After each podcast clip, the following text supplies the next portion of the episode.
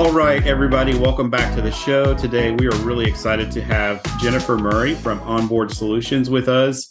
And uh, we're going to be getting into the topic of onboarding today and the importance of that. But we're so excited to have you on the show. Um, why don't you go ahead and tell us a little bit about yourself?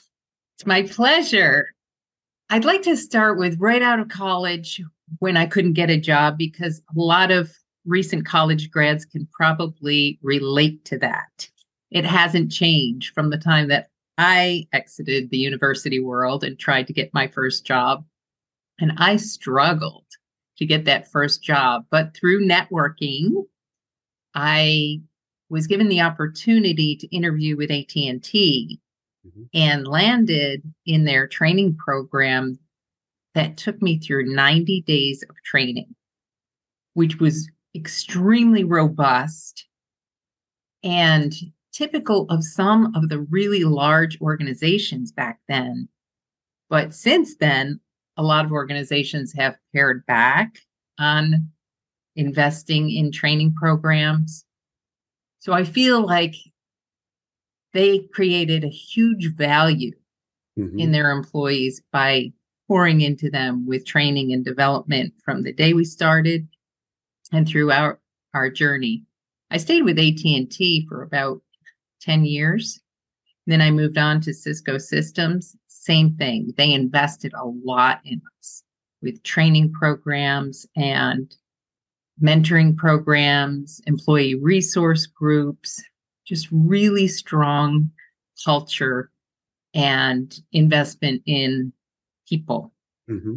So, in both of those organizations, I had the opportunity to work in sales, sales leadership, employee development, training, and so on. I had a great career until I decided that it was time to focus on small business and work in a small. I actually took a job with my brother in a small boutique insurance agency, and I led the employee benefits team where we were outsourced HR for many of our clients and also helped them build a really strong total compensation package. And then COVID changed my course because a lot of our small businesses really needed help navigating the ever changing legislation and compliance. Then they needed help trying to retain their employees since the great resignation was going on. Then they needed help recruiting new team members to fill those gaps and felt it was really challenging to compete with big organizations. So I moved off on my own to just focus on primarily those areas, creating a recruiting strategy, bringing folks in with a really strong onboarding program, and then retaining them for the long term. So that's what brings me here today. Oh, that's great. So important. Thanks for sharing. That's all that. So, do you think that when it comes to the comparison between large corporations and small, with big corporations being able to really apply a lot of time and resources to these 60 90 day programs training new new people how are smaller companies able to compete with that and is that something obviously that you're going in and helping them make it as robust as it can be without because i know a lot of small businesses are going to struggle with 60 90 days worth of training for new employees. So what what are you able to really realistically achieve with a with a smaller company? I bring a lot of those tools and frameworks to those smaller organizations and they work the same it may be shorter than 90 days it may not it it really depends on the complexity of the roles and the complexity of the organization mm. but we can use all of the same tools and create amazing cultures and compete for talent. Have you seen? I mean, we talk about employee experience and what you just talked about. You know, we had the great resignation, and then we've had just it just mm-hmm. kind of interesting cycles of people trying to figure out where they fit in the workforce now. Um, hybrid workforce, remote workforce. I want less hours. I want, you know, I want more um, you, you know, uh, mission behind what I do. I mean, there's so many things that I think COVID impacted in our workforce and our corporate cultures and things like that. So, you know, how impactful is onboarding to that employee experience? You know, things like retention or growth or um, or like you said, even recruiting. That's a great question. I'm sure you have heard horror stories Mm-hmm. because onboarding actually makes or breaks the length of the employee journey with Mm. that organization. So, companies that invest in a plan and a program around bringing people in through the recruiting process and then smoothly transitioning them to the organization and helping them connect their role with the greater mission of the organization and ensuring that their values align with the values of the organization when they select them. All of these things are so important in developing a team that will stay with you for the long term. The flip side is if you're not doing that, it's extremely costly Mm-hmm. the turn the cost of turnover is expensive and it brings down morale Right. so it's a win-win to invest in that early engagement during the applicant attraction phase and then throughout the onboarding phase I mean, it, it seems so obvious, you know, to me. Like when you think about, you want to have that's your first impression. That's your the 1st Mhm. impression. Employees are, they are the most important. I mean, I hate to even say resource, but they're the most important resource that you have in an organization. You can have a product that is stellar, but it's really the people in your organization that are going to take it to the next next level, right? So, why why do you think people struggle in in investing upfront in that employee experience. a lot of times small businesses are somewhat more reactive than proactive. And if they stopped and looked at, if they have the tools to look at turnover and the tools to discover what the expense is to their organization, they're more likely to discover that they have to slow down and create a plan so that they can stop that turnover cycle. Mm-hmm. If in in many cases, individuals are wearing many hats, right. and so this one hat is is hard to put on and stay focused with for a period of time to build out the program. Yeah, more with less. I mean, Yeah. how long have we been Mhm. here, right? All of us do more with less, do more with less, and now it's like it's getting to the point where some like you're kind of cutting into the bone at this point with more with less. That's a mm-hmm. great point. Yeah.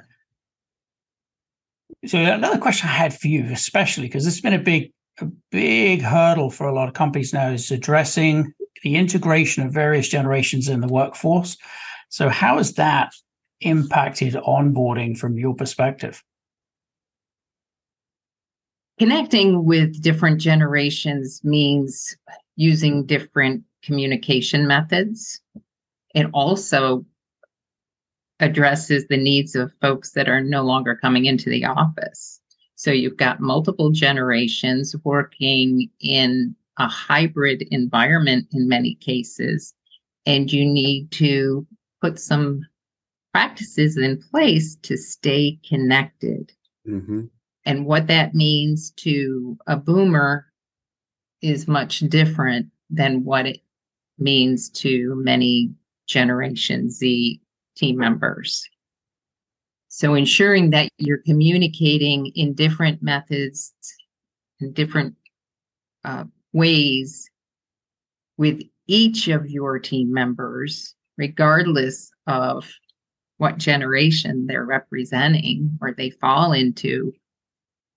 The bottom line is staying connected Mm-hmm. and understanding how they prefer to communicate and having some tools that help you communicate with the younger generation, the the digital generation, right? Yeah, very much. Yeah, I think we were just talking about that the other day where a client was trying to figure out how to get information out to the workforce and um, they kind of are traditional and that they send the, the long emails, uh, you know, and think that all the employees are going to click on that and read through paragraphs of, you know, company updates and, and, and things like that. And, you know, one of the things Terry and I were talking about is you, you might have to think about kind of a TikTok style. Like you don't have to dance, you don't have to sing, but people are so used to now seeing video and like a quick snippet, just a quick hit, and you might need to do like more pulse messaging. I think what's interesting about that is then talking to the client, other I say just other maybe older, uh, more mature people within the organization, like myself, a Gen Xer, um, that actually appealed to them as well because they're like, you know what, we're not opening those either because we are doing more with less, and because we are bombarded mm-hmm. with teams, we have emails that come out. We have our own forums within a company. And so a quick hit video on what's going on this week with the company or this particular topic or something seemed to appeal to everybody. So like, but I but I agree. Like it's the the root thing is is communication. If you can find that communication, that succinct communication, and the ability to just kind of pulse information out there, the more we talk, the more we communicate, the more the more I think we're going to advance. And it might be different modes you you vary the different modes to convey the same message so that it does meet each individual where they are yeah yeah yeah and it allows everybody to to pick up on the their preference because that's one of the things that as soon as you conform to only one form of communication you, you know you maybe have that resonate with a certain number a certain group but outside of that nobody else is looking so keeping that adaptability or integrating various components or different ways to reach everyone, I think is absolutely critical. Yeah, yeah, yeah. Great point. Great point. Think about how we're consuming information now that's so different than when I started at AT&T. Podcasts are so efficient. I can go outside for a walk, I can get on a treadmill, I can garden and at the same time learn something through a podcast as an example. Yeah. Mm-hmm. Right?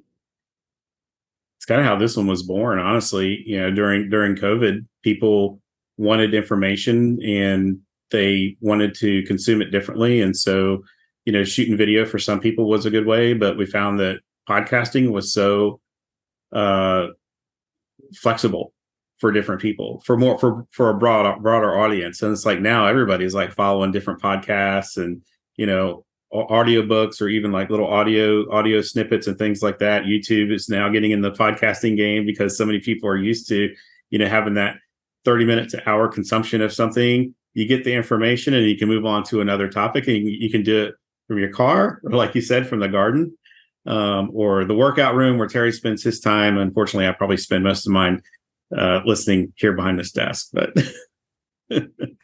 Well, I always found it interesting watching the different generations try to adapt during COVID to getting onto camera. That alone was a huge hurdle for many people because just turning on your camera makes you feel self conscious because then all kinds of things started to show up or didn't, and people would avoid the cameras at all costs. But it was interesting to watch. Perhaps younger generations coming and oh yeah i video myself all the time. Boom we're in let's go and others be like oh yeah no i'm good. Yeah this is a great experience here on camera. I, I love it. And you could see how uncomfortable and or comfortable different generations had been just with trying to utilize and communicate remotely. Mm-hmm.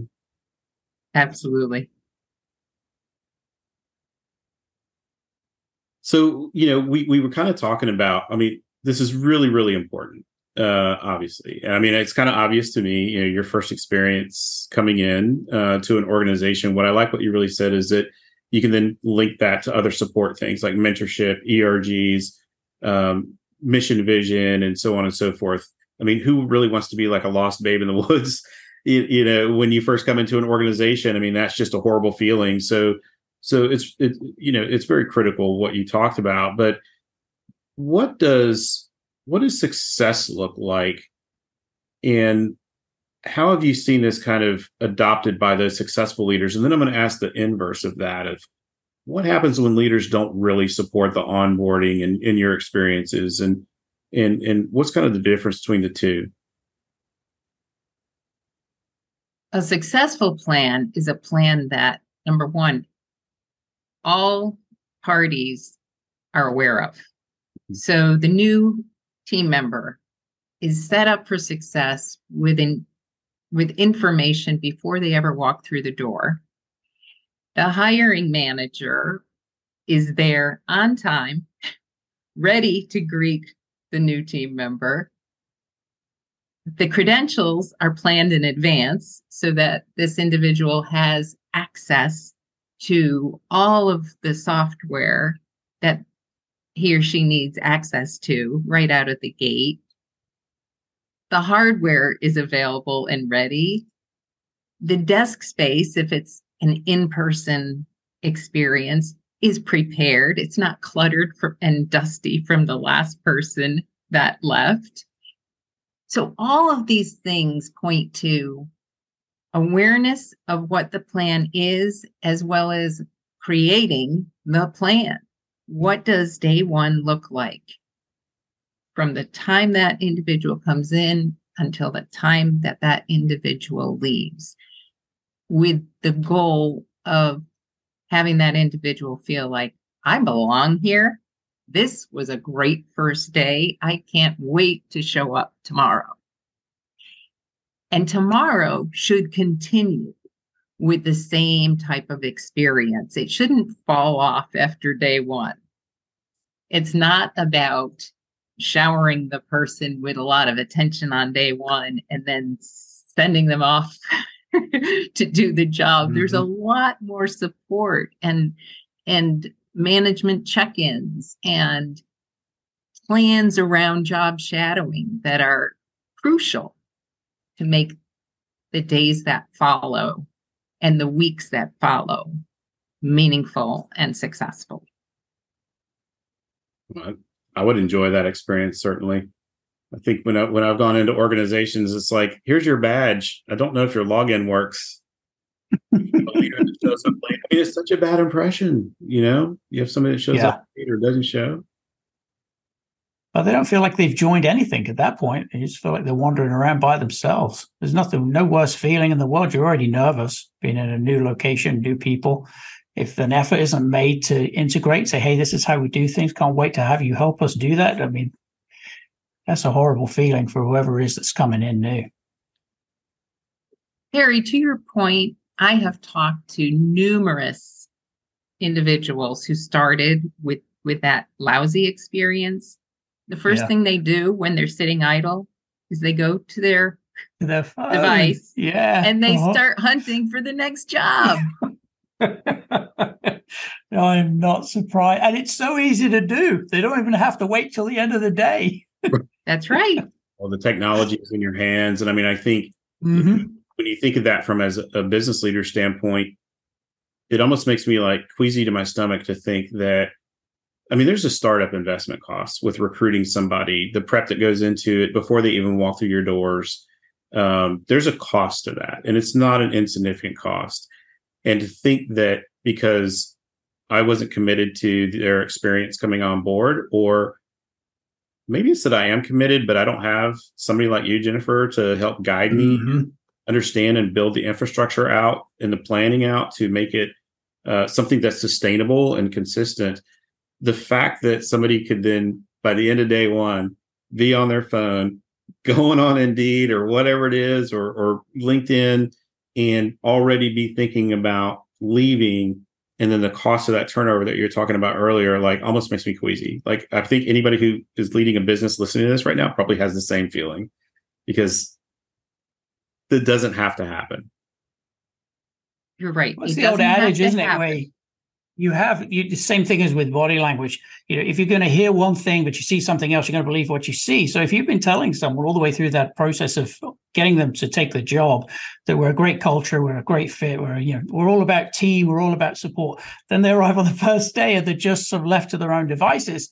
They're going to believe exactly what you've shown them in that first. So it just goes to to I think underscore the importance of having that that plan and that continuation of what was hopefully a reasonably positive experience through the interview process before actually taking the job. Yeah. And if you're creating a culture that's trusted, it needs to align with what you heard during the interview process. Mm-hmm. Yeah. Yeah. All, all, all substance or, or what? All, all show, no substance. You know, if you if you don't, Mm-hmm. what? Um. So Jennifer, I'm a small business. You know, we have a lot of small businesses or leaders that listen to this podcast. So, what are the steps? You know, we reach out to you. We say we get it. We want to have that great experience. We want a lower turnover. We're working on our culture. We're we're being very um, intentional about our people strategy. So I pick up the phone and call you. What's sort of your process? I start with where they are today. Walk me through your process as a brand new team member. And what does that look like? What does that feel like? And how do you want it to feel? What is the ideal scenario? And we can create a path to get there. Sometimes it's automating some steps, and that's a big improvement. Using software that they've already invested in and just haven't maximized the potential of it, which is a really great scenario. They're paying for this platform. It has these capabilities. They just haven't turned them on. And as a result, the experience is lackluster. So that's a piece of it, using technology to automate the onboarding program. Another part of it is looking at the job descriptions for the people that are coming in and ensuring that all of the training experience is going to set them up for success and help them be really productive early on rather than muddling through outdated job aids and resources to try to figure it out. So we need to build out a support structure to help those folks ramp up quickly. And then it becomes more of a training program and employee enrichment opportunities for the longer term. So we again, we can't drop off after day 1. We can't drop off at the end of the onboarding program.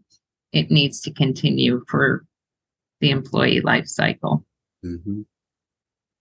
Yeah, because you go from you go from onboarded to, I guess, tenured employee relatively quick. Yes.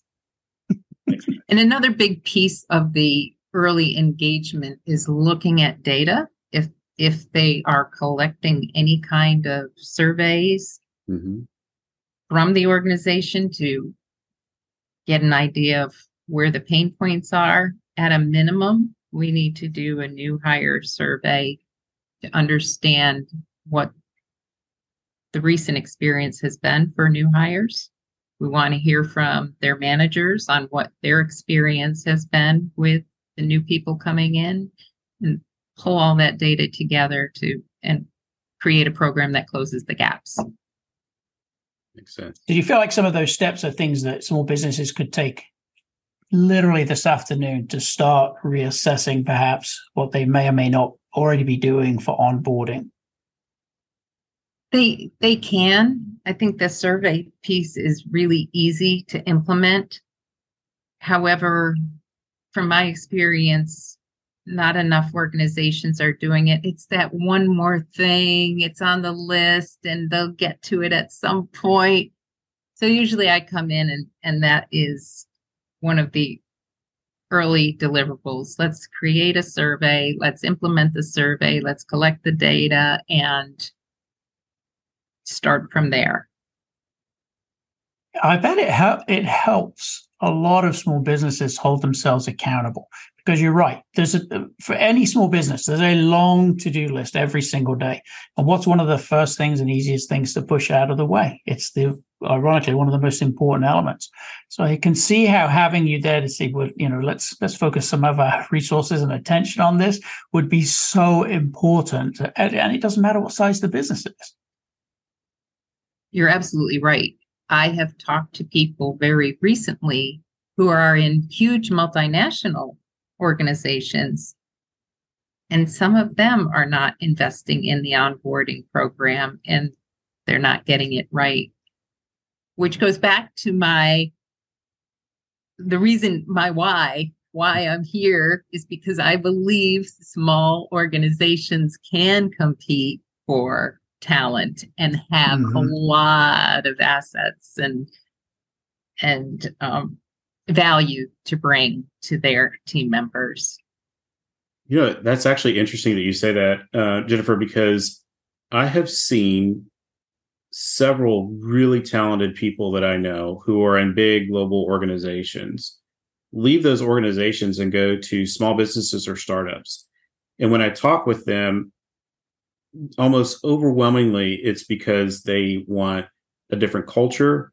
They want to feel that they are a part of the solution, that they're really making a difference. They're a part of the team and that they're contributing. And that's kind of like mm-hmm. you said, mm-hmm. your why, right? That's their why. It's like we want to contribute. We know our value. We want to see things be successful.